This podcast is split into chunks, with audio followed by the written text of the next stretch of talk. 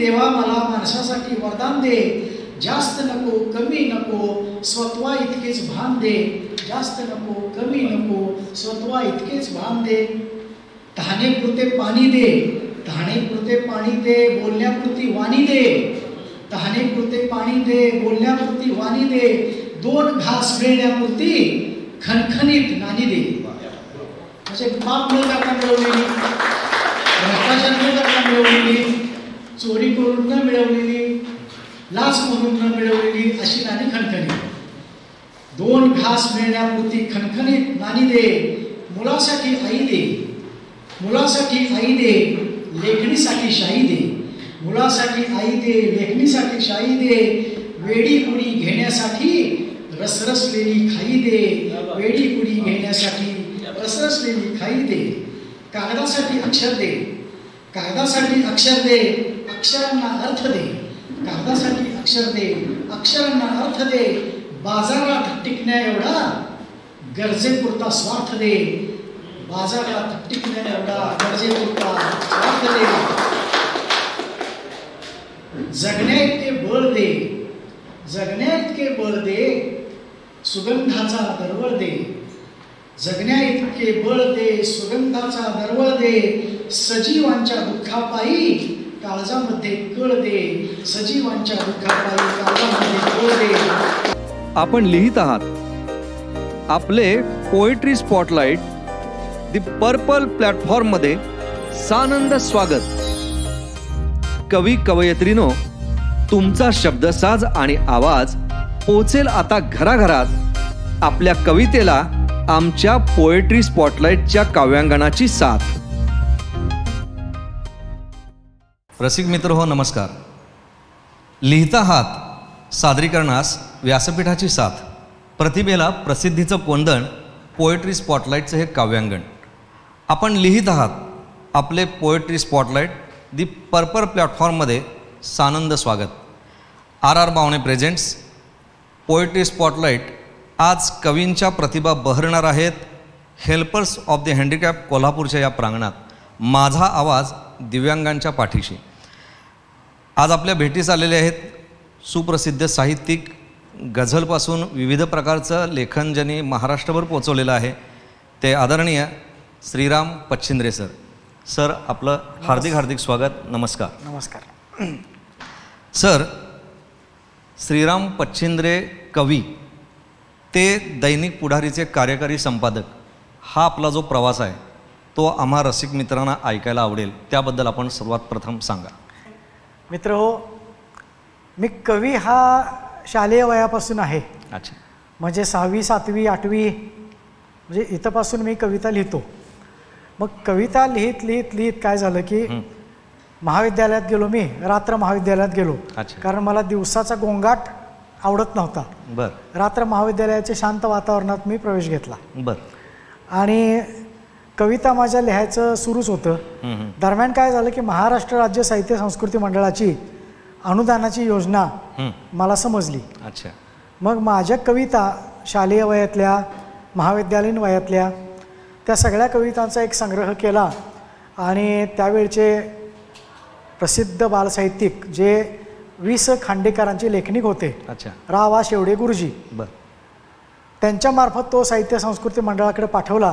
त्याला अनुदान मिळालं. एकोणीसशे ब्याऐंशीमध्ये अच्छा. तो संग्रह प्रसिद्ध झाला. त्याचं नाव फुलोरा. फुलोरा. फुलोरा. अच्छा. मग अशा रीतीनं कवितेची वाटचाल सुरू झाली. अच्छा. दरम्यान कसं झालं की वर्तमानपत्राकडं माझी ओढ होती पहिल्यापासून. नंतर महाविद्यालयीन शिक्षण पूर्ण झालं. दरम्यान मी कोंबडी पालन व्यवसाय आणि इतर व्यवसाय काहीतरी करत होतो. अच्छा. नंतर एका खाजगी नोकरीत असताना दैनिक पुढारीची जाहिरात आली की प्रशिक्षणार्थी उपसंपादक पाहिजेत. बर. मग तिथं अर्ज केला आणि मी एम ए मराठी. त्याचबरोबर पत्रकारितेची एक प्रमाणपत्र पदवी घेतली होती. अच्छा. त्यामुळं मला पटकन तिथं प्रशिक्षणार्थी उपसंपादक म्हणून प्रवेश मिळाला. मग हळूहळू प्रशिक्षणार्थी उपसंपादकाचा उपसंपादक. त्यानंतर त्यानंतर मुख्य उपसंपादक. बर. दरम्यान एक दोन ठिकाणी मी परत बाहेर जाऊन परत आलो. अच्छा. नंतर दैनिक सकाळच्या पुणे आवृत्तीसाठी. सहयोगी संपादक म्हणून मला बोलवलं मग मी गेलो. बर. ही गोष्ट दोन हजार अकरा. दोन हजार अकरा मग दोन हजार अकरामध्ये पुण्यात काम करता करता सकाळनं. सकाळची गोवा आवृत्ती जी आहे गोमंतक. त्या गोमंतकला मला संपादक म्हणून पाठवलं. बर. तिथं मी संपादक म्हणून चार वर्षे मस्तपैकी काम केलं. छान काम केलं. परत पुढारीनं मला बोलवलं परत पुढारीमध्ये कार्यकारी संपादक म्हणून मी रुजू झालो. दरम्यानच्या काळात कथा कविता मुलाखतींचं पत्रकारिते उपयोग पत्रकारितेसाठी उपयुक्त असलेलं पुस्तक. अच्छा. असं लिहिलं. दरम्यान शाहू ही कादंबरी माझी प्रकाशित झाली. या कादंबरीच्या सात आवृत्त्या झाल्या. क्या बात आहे. त्या कादंबरीचा इंग्लिश अनुवाद झाला. हिंदी अनुवाद झाला.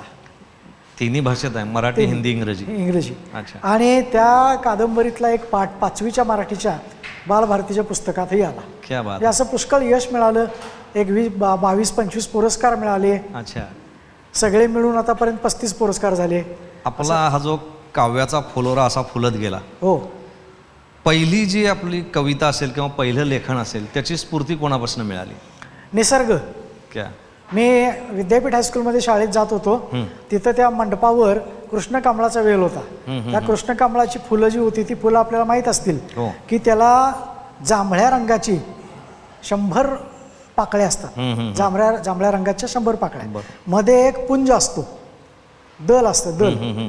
त्याच्यामध्ये त्या दलाला पाच दल आणि एक मध्ये एक दल असतो. तर ते पाच पांडव आणि मध्ये कृष्ण मानतात. आणि बाजूचे शंभर कौरव बनतात. तर ते बघून हे कृष्णकमळाचं फूल म्हणजे संपूर्ण महाभारताचं सार आहे आणि भारतीय निसर्गानं दाखवलेलं आहे तुम्हाला त्या निसर्गानं दाखवलेलं आहे की हे सगळं भारतीय तत्वज्ञानाचं सार आहे. अशा आशयाची ती कविता लिहिली. बर. आणि मग निसर्ग कवितेकडे ओढ राहिली. बालकवी वाचत होतो. त्यामुळे आपोआपच निसर्ग कविता लिहायला लागलो. क्या बात आहे. त्याची एखादी ओळ आम्हाला ऐकायला हे कृष्ण फुला ह्या तुझ्या शंभर दलांच्या मध्ये असलेला हा भगवान श्रीकृष्ण आम्हाला देत आहे आयुष्यभराचं तत्वज्ञान. अशा अशा अर्थाची ती क्या बात आहे. सर आता जे नवोदित कवी आहेत तुम्ही अनेक काव्यप्रकार हाताळलेले आहेत. अगदी गझलपासून मुक्तछंदातल्या कविता असतील किंवा अनेक प्रकार तुम्ही काव्यातले हाताळलेले आहेत. अलीकडचे जे नवोदित कवी आहेत त्यांना काय संदेश झाले या निमित्तानं? स्वतःचा श स्वर शोधा. अच्छा. काय होतं? कवींना स्वतःचा स स्वर लवकर सापडत नाही. ते अनुकरणाच्याच माध्यमात राहतात. सतत अनुकरण करतात. किंबहुना सांगू का? म्हणजे फार लोकप्रिय कवी झाला फार लोकप्रिय काव्यप्रकार झाला आता मध्यंतरी चारोळ्या. हा काव्यप्रकार लोकप्रिय झाला. पण चांगल्या चारोळ्या म्हणजे काय? सर्जनशील कविता ही चारोळीतून उमटते का.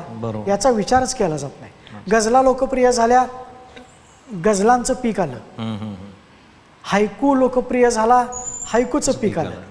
अशा पद्धतीने काय होतं अंधानुकरण. माझं तर मत आहे की इतरांचं तर करूच नका स्वतःचं देखील करू नका. बरोबर. छान पद्धतीनं सरांनी सांगितलेलं आहे की आपली जी उपजत प्रतिभा असेल ती बहरू दे. पण कुणाचं अनुकरण करताना त्याची छाप असावी पण एवढी असू नये की आपण पूर्णपणे त्यात मिसळलो. जाऊ स्वतःचा बाज ओळखता आला पाहिजे बरोबर आहे खरं आहे. सर आज पोएट्री स्पॉटलाईटच्या या काव्यांगणामध्ये आपण आलेलो आहात. याबद्दल आपल्याला काय वाटलं हे सगळं बघून? किंवा हा काव्यांगणाचा नवोदित कवींना जे व्यासपीठ उपलब्ध करून दिलेलं आहे बावणे सरांनी याबद्दल आपल्याला काय वाटतं? ही संकल्पना अतिशय नवीन आणि चांगली आहे. अशा अर्थानं नवीन की दिव्यांग व्यक्ती जे आहेत इथे विद्यार्थी जे शिकत आहेत त्यांच्यासाठी त्यांच्याशी संवाद साधणं. हा एक भाग. आणि दुसरं या माध्यमातून जगभर कवींना पोचवणं हे खरोखरच अतिशय स्तुत्य अभिनंदनीय असं काम आहे. तुम्हाला या स्पॉटलाईटबद्दल कुणाकडनं काय कळलं होतं आधी? हा काय झालं? नितीन कुलकर्णी आपले कलाकार आहेत. हो. त्यांनीच मला पहिल्यांदा सांगितलं. अच्छा. पहिल्यांदा जेव्हा पहिला जेव्हा कार्यक्रम झाला ना. तेव्हा काही कवी सुचवा म्हणून त्यांनी सांगितलं. मग मी काही कवींची नावं सुचवली. त्याप्रमाणे तो झाला. नंतर मला ते म्हटले पुढचा जेव्हा करू तेव्हा तुम्ही प्रमुख पाहुणे असाल. क्या बात आणि तो योग आज आला.